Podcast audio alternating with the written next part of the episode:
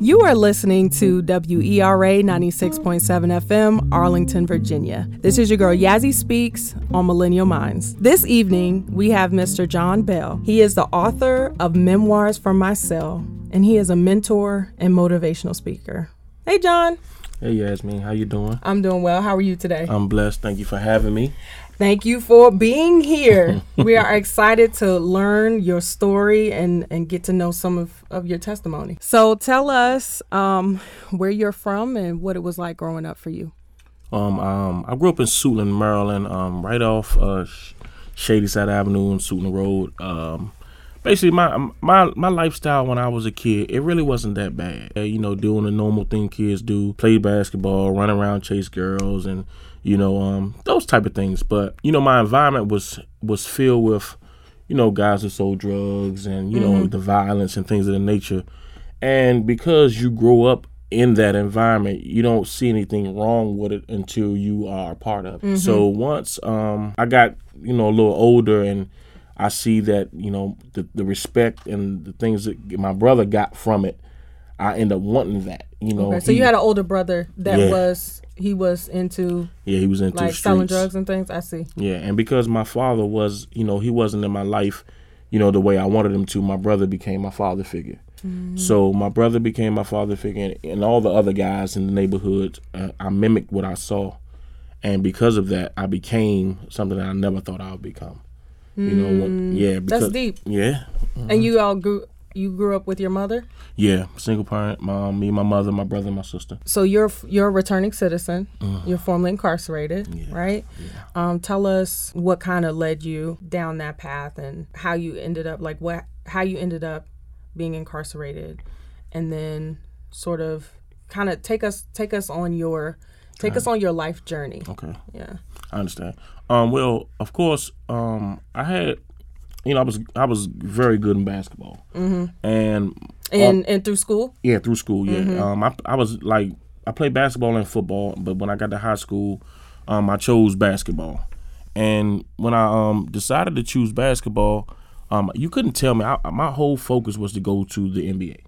But um, so you just knew you. I you knew, knew you it. I wasn't nothing. It was nothing that you can tell me. All my eggs was in that basket, and because all my eggs was in that basket, what I did was I didn't really go to class and do the necessary things that an athlete slash student was supposed to do. So it was a lot of hurdles that came my way, but they were self inflicted hurdles. Mm-hmm. Um, so one day I was um in my room. My me and my mother room was like right next door to each other. And I heard my mom speaking on the phone to my aunt about bankruptcy. And of course, you know, being young, you say bankruptcy. So what I did was I went and asked one of my buddies, you know, what bankruptcy means. And he said, oh, y'all going broke. Mm. And because we were one of the families that always had, when I heard that, I panicked. And what I did was I went into the streets and I started selling weed just to say, well, if my mother need money for anything, mm. you know, I'm going to make sure I provide because yeah. my brother had just got locked up for I attempted see. murder. So I'm like, I gotta. So now provide. you sort of came became like the man of the house, sort of. I gotta. At, like how how old were you? At this time, I was 14 years mm. old. I was 14 years old, and um, I, like I said, my brother was he was the the father figure in my life, and he had a reputation in the neighborhood. So when he left, that reputation was passed down to me, and I didn't even want it. I see. So it was like I had to uphold and carry the torch, and not knowing what came with it. Mm-hmm. So once I, you know, heard about my mom going bankrupt, and I asked my guy, you know, you know what what was the contents of being bankrupt. I panicked. I went in the streets. I got into the drug game, and at first when I first started selling drugs, it was my motive was to make sure we have, make sure we have. But when I got in and things were happening so fast, everything changed. Mm-hmm. Now I went from make sure we straight to get these Jordans, get these Bojacks, and get these mm-hmm. shoes, and the the uh, attention and um, and right. the fun that came with it. It was it, it just it swallowed me up. It swallowed me up, and it was like I was more addicted to the game than the people that I was selling the drugs to. Mm. Yeah, see, so it was kind of mm. rough, but um, um, you know, all good And things this was don't last. the eighties or nineties? This was the nineties. Nineties, got you. Yeah, I graduated Suitland High School in '96, Okay. but I was already selling drugs when I graduated. Um, I, I graduated. Um, no, before I went to um, before I graduated, um, the young a young lady I was dealing with, she told me that she was pregnant. But the whole nine months, she was telling me that he wasn't mine. You know, her girlfriends was telling me that. So in my head, I felt as though that this was my child I see. but you know she was unsure and so i think it was about the uh, it was october no i don't think i know it was october 13th um that night something that was in my spirit we was we was partying and the very next day i get the call to say why you didn't come see your son yet and i picked the phone up like you got the wrong number and i hung the phone up but i knew who it was so two days later my mother called me it's like put this out here about you have a son and I was like, well, mom, she told me that it wasn't mine, so you know, it, it's no reason for me to uh, tell you about it. So we went down there. My mother walked in the house. She picked up my son, pulled the beanie off his head, and was like, "Oh yeah, this ours." Right off the break. So right then and there, I had to make a decision. Um, am I going to go to school and leave my child, or am I going to stay here and be a father to my child, something that my father wasn't to me? Now, how old were you at this time? I was 17. Okay. Okay. So once I had them two options was, you know, presented to me, uh, of course I chose to stay with my son. Um, but what it was is I was a father before I was even a man. So I was trying to learn how to be a man and a father with no blueprint. It was That's like deep, buying yeah. something from IKEA and they don't give you any instructions. So you fi- figure it out on your own. So I made so many mistakes trying to be a man and trying to be a father without a blueprint. And the most comfortable thing, you know, that was presented to me was the streets. Right. So And you were familiar with it too at that point. because I grew up in it. Mm. So once I made a decision to get in the streets, you know, I was in the streets, but my heart wasn't in the streets. I always say there's there's guys that's in the streets, and then there's street guys. Mm. You know, some the street guys are the ones who were born into it, and you have no other choice. Mom on drugs or daddy incarcerated. But then you have guys such as myself who had a mother that was right there. I chose to be in the streets, so I just was a guy in the streets, and I paid dearly for it. Mm-hmm. I see. Okay. Mm-hmm. So take us a little further. So then, you know, so now you have a son. You're in in the street life, mm-hmm. and then what happens to lead you? Like, how did you end up? You got when? How old were you when you ended up in prison? Well, the first time um, I caught my first case when uh, in December. I turned uh, 18 um, November 19th, and that next month, December, I caught my first charge. And the commissioner was like, "You waited till you turned 18 to catch a charge," but um, I caught a charge then, but they let me back out. But right after that, I started catching so many more charges. Like God was saying, "This is not the life I want for you."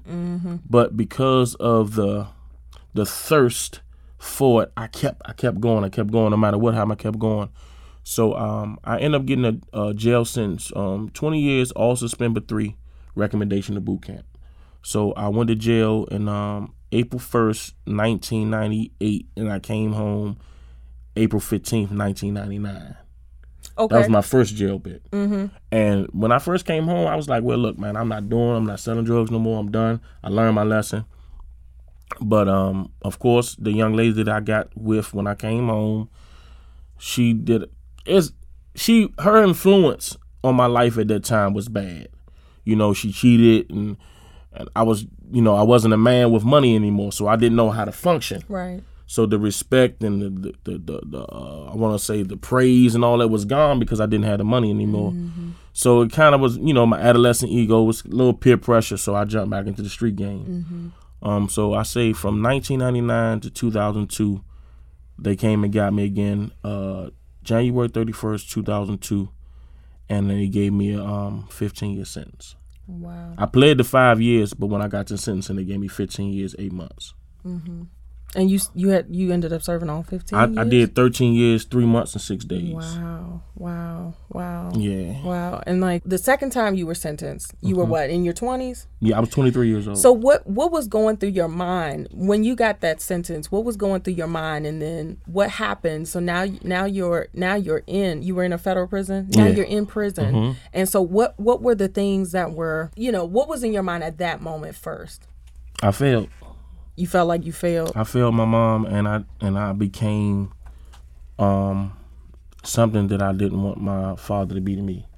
I became the same thing to my son. Like I was, I abandoned my child, and I abandoned my support system was my mom, and I let everybody down. It, that's that's how I felt at the time, mm-hmm. but as time went on, being incarcerated, I feel as though I let myself down. It was like all the dreams and aspirations that I had for myself, all the goals and things that I wanted to do for my life, I gave it up by just not, you know, not making the right decision.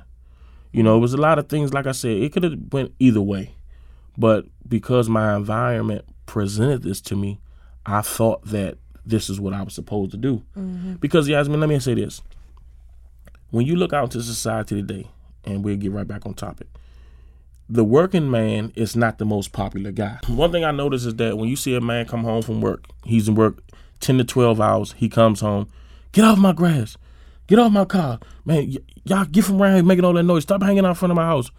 And then when you see a guy that's selling drugs, do you want some money? I got man, we go to the liquor store. You want this, you want that, and they're smiling and it look like their life is so mm. happy and free. Mm. So at a, a, adolescent, I sees that and he said, I want that.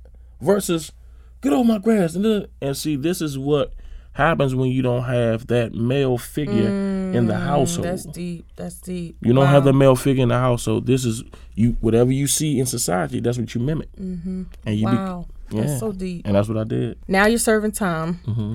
And what what what was that like? I'm sure that you met people that had like when they told you when they told you their stories. I'm sure that all sorts of thoughts were going through your mind, and mm-hmm. and um, you shared with me that that you started writing your books and mm-hmm. songs and poetry while you're in prison. So, just kind of tell me what what this new life was like and how you ultimately ended up writing all of these songs and the poetry that that now you're publishing now. I was so bitter. I was angry because I had so many unanswered questions. Why my father wasn't there for mm-hmm. me? Why I was I wasn't that bad of a guy to be to get 15 years, and I was angry. So I wrote around. I ran around the prison system for the first five years, and I fought a lot. Uh, I mean, everything was a fight. Dallas and the Redskins, we fighting.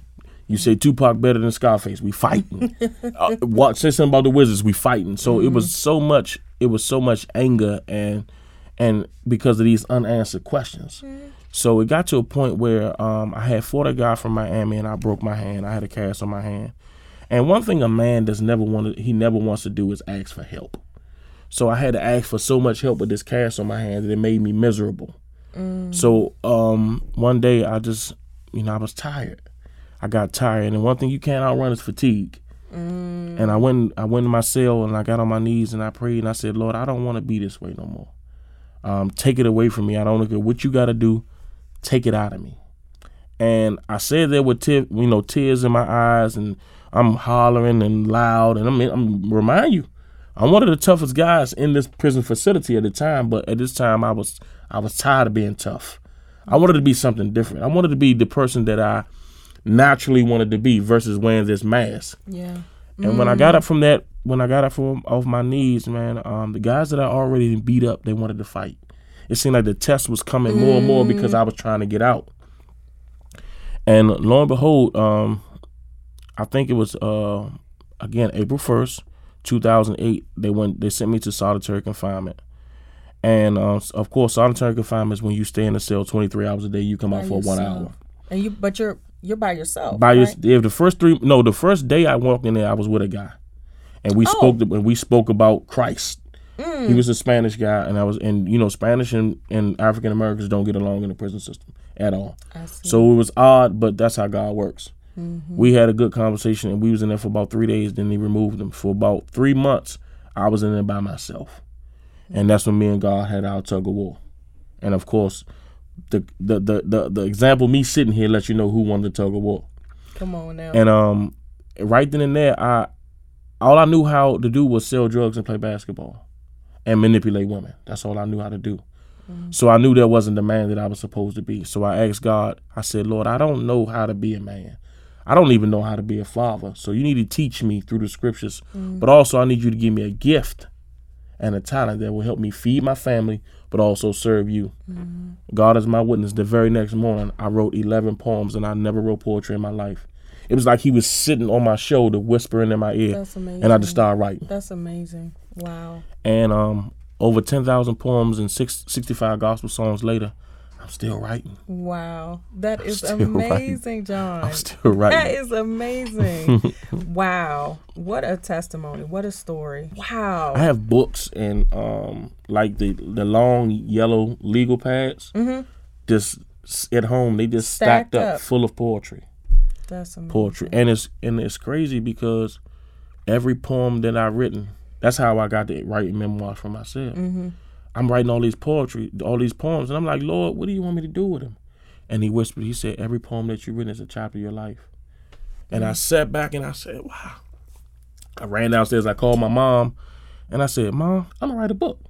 Mm-hmm. And she said, Okay, well go ahead. You got enough time to do it. I was like, all right. I was like, all right. So immediately, Yasmin, um, I was in Memphis at the time when I started writing, and I went to the um I went up to my cell, and I was so distracted by TV and basketball and everything. So a race rider had broke out on the compound, so they locked us down. Mm-hmm. So I wrote memoirs from my cell in ten days. Wow! They locked us in for ten days. In that time that I was locked in that cell, I wrote memoirs from my cell, the the uh, rough draft, mm-hmm. in ten days. Wow! Now tell us about memoirs from my cell. What was the inspiration? you know, what can we expect to read in your book and learn? Memoirs from My Cell is just not a regular prison story. Mm-hmm. What it is is 68 poems, but as I just said, six, um, every poem that I've written is a chapter of my life. Chapter of your life. So what I did was I wrote the poem, and then I wrote the chapter of my, of my life that describes the poem, how I felt, how I got through it, and encouragement to anyone else who happens to go through. Mm-hmm. Um, but Memoirs from My Cell is inspired by all the demons that I dealt with all the stories that I, you know, that I mean, all the stories that I heard and all the experiences that I, you know, that I dealt with in the prison system. Even sitting down talking to guys that got life sentences mm. that's never coming home, and they telling me how they got caught up and you know, the things that you know they went through in their life. What I did was I sat down, and it was like I was able to record mentally record these conversations, mm-hmm. and what I did was I put it down on paper and just to let our people know that the generational curse is the reason why a lot of our people are incarcerated. Yeah. The generational curse is the reason why a lot of our people are on drugs and just having a lack of knowledge. Mm. So I, my my goal was to enlighten our people by putting it on paper. And my goal was to let people know the other side of a wrong decision. Mm. Because when you're young and you decide to go out in the streets, whoever introduces you to the streets don't tell you about the other side. That's deep. They don't tell you about the Christmases that you yeah, I'm sure they don't because they, don't, they, don't they, they want you. They yeah. want to recruit they don't you. Tell they you about that. tell you. Yeah, wow. They don't tell you about how you're gonna have to look at your kids grow up through pictures and on phone calls. They don't mm-hmm. tell you that how you're gonna lose good loved ones from death and you're not gonna be there to say goodbye. Mm-hmm. They don't tell you about those things, mm-hmm. and you have to learn the hard way. And that's what I did. So my thing was, I put all that into this book to give you a heads up and once you read this book, you can't say you didn't know. Mm, wow. Yeah, so that's what the memoir from my cell is about the generational curses.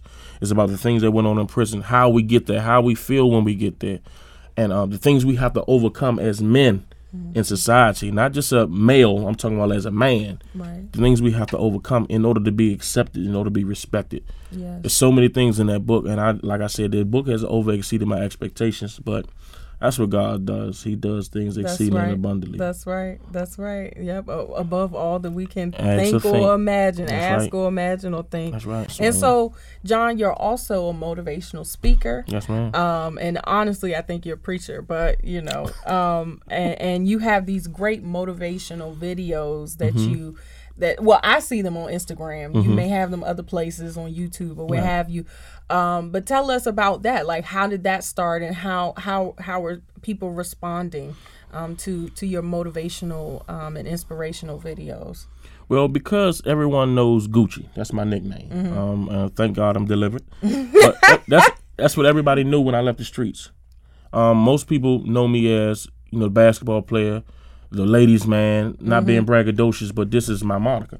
Um, basketball player, you know, he's a bully, he's a fighter, you know, he, um, he's ladies' man and things of that nature. So for them to know that person when I left in 2002, and then when I came home in 2015, they hear me, they hear me getting on social media and they heard me start speaking about Christ and Right. how much I changed my life. Now people are tuning in because some people are saying he has an amazing story. Other people are saying, "Oh, he's wrote- faking. He's oh, faking. Oh, okay. He's faking. Like he has a amazing story. Like that's how actually that's how me and my wife kind of tuned in because when she seen my video on Facebook, she was like, "Him? No, no. God is so amazing yeah. because of my past history." But So she had ended up tuning into one of your videos. exactly. What is that? How you all? No, me and Kay actually met 2001 Okay. previous. Oh, okay. It was a brief interaction, and I was full of myself. She was on top of her game, and it just was brief. And we, you know, split ways. But I kept, I kept on, you know, I kept track of her while I was incarcerated. But when I came home, um, I seen her, I seen her on Facebook, and I was like, she still looks good. And I reached out to her, and long story short, you know, um, she came to see me uh, January 9th, um, and she hasn't left since that day. I love it. God has just really um, um, done a 180 in your in your life, and um, I think it's so powerful that you're able to tell these stories about about growing up and your past and you know not having a father and not knowing how to father and asking God you know God I need you to teach me that's so powerful that you that you had humbled you had humbled yourself and you realized that you wanted a different type you, you wanted a different outcome you wanted a different lifestyle and you wanted to to to still achieve and to be all that you knew is is inside of you. And so you're you um uh, I- and I, i'm sure that through you telling your story um, that you're motivating other people has anybody come up to you or anybody like message you and say hey john oh my goodness that video i needed that or that was for me or you talking to me you know like that keeps me moving. That keeps me moving. My support system has been amazing. And um, one time when I was doing motivational videos, um, videos every day, and I stopped, they g- actually got into my inbox and said, "No, uh, you can't stop. I look every morning. I wake up and I'm looking for that. You can't stop." And then another guy was like, "Man, you know, I did time looks like you did, and I didn't want to tell my story because I was embarrassed." He said, "But seeing how comfortable you are, man, I want to tell my story." And I feel as though a lot of guys such as myself come home and we don't make a change because we don't say anything. And our people suffering because we choose to be silent. wow So, like I said, it was my obligation. I owe it to our people because I've been a part of the problem. I owe it to our people to be a part of the solution. Mm. And until the breath leaves my lungs, this is exactly what I'm going to do. That's so powerful. That's so powerful. Now, did you grow up knowing, you know, knowing God, or did you like? I knew of Christ, mm-hmm. but I didn't know his story. Mm-hmm. So if you don't know of a person, you don't actually know. You really don't take interest like that. Mm-hmm. But God put me in a place where he, he he said either this is one of the things you're gonna do. You're either gonna live or you're gonna die. Now you look at your best thought. Your best thought got you 15 years in prison. Now either you're gonna do it my way or you're gonna stay right here. So you know, one God God gives you your freedom of choice. And my choice was I'm gonna choose him because I want a better life Yeah, for myself and for my family and definitely for my son. that's beautiful. So here I am today, man, and um it's all about the grace of God. I know that's right. That's amazing. So, if there's, um, if you could give us like, if you had one or two pieces of advice for, um, you know, anybody who has a similar story as you or have been through anything that you've been uh, shared experience whether they were formerly whether they've been incarcerated are incarcerated um, or you know maybe didn't grow up with a father like if you if you could say one or two things to them what what would you want to leave with them I would tell them that you're not going to be able to do anything in life without faith. Without without and and I me personally Christ is my the common denominator. And if you're not going to be able to do anything without faith and because faith and, and, and a relationship with God is going to put the right people around you and remove those from around you that will hinder you. Um, never give up. That's the first thing. Um, you know, turn negative situations into positive just by never giving up. Mm-hmm. You know, if you survive the prison system, you'll be able to survive out here in the streets. Mm-hmm. You know, because that's the ultimate. That's the ultimate belly of the beast spinning in the prison system. Mm-hmm. So I always just tell them that my first thing first is to make sure you form a relationship with God, because that's the only thing that's going to get you by. I can't give anybody else credit for where I am today. Mm-hmm. I can't give anybody else credit for helping me through that system. Uh, my mom was there and everything, but my mom was there because God put her there. Mm-hmm. But like I tell you, Yasmin, it's no advice that I've ever gotten from anyone that helped me come out of that storm that I was in. It was all Christ. So my advice to anybody, you know, that's in my position, was coming out of my position, is mm-hmm. to make sure you have a relationship with God because that's the only thing that's going to help. And that's like that's the best and only relationship that's worth really having mm. at that mm. time because with him you'll get the best people around you as possible. That's powerful. That's powerful. Yeah. Well, John, on that note, tell mm-hmm. us where we can find your book, where we can uh, purchase your book, mm-hmm. and also where we can find you on social media. Okay, well, on social media, you can find me at John Bell Jr. Um, go Coach John Bell on um, Facebook, uh, Coach John Bell on um, Instagram. Um, Memoirs from My Cell is on Amazon, and also I sell it on my my website, CoachJohnBell.com. Um, if you buy it from um, Amazon, they'll definitely ship it out to you. But if you buy it from my website, you definitely will get it signed, and if you're local, you get it delivered to you. I see. Yeah, so I see. That's just that's how I do. So um, yeah, that's that's basically all I have for you, and I just like I hope and pray that this interview blesses someone, and um, I hope someone else, you know, is motivated and inspired to tell their story. It will. It will. Well, thank you, John. Thank you. Yasmin. Thank you for being here. Thank you for sharing your story with us. Thank you for sharing memoirs from your cell. Mm-hmm. And we're excited to see all that um, you know God has for you, and and also the songs. You know that that's going to be exciting. You know, oh, you might get some, might get get some artists or or or or the six. You do? Where? I perform in St. Glenard and Stop the Violence Night. Four artists is going to be performing, but um, I'm doing. I got on the track with a young lady named Jamani, and just out of the mm. blue, he called me and was like, "Man, I want you to write a spoken word piece to this song." And I ended up trying to write a poetry to it, and it ended up becoming a rap, so it was like a gospel That's rap. That's amazing! Oh my goodness! Yeah. Oh my goodness! So God well, is opening the door for the for the gospel. I love speak. that. That's so exciting, John. That's so exciting. Well, thank you so much, thank and well. we'll see you again soon. Amen. All right.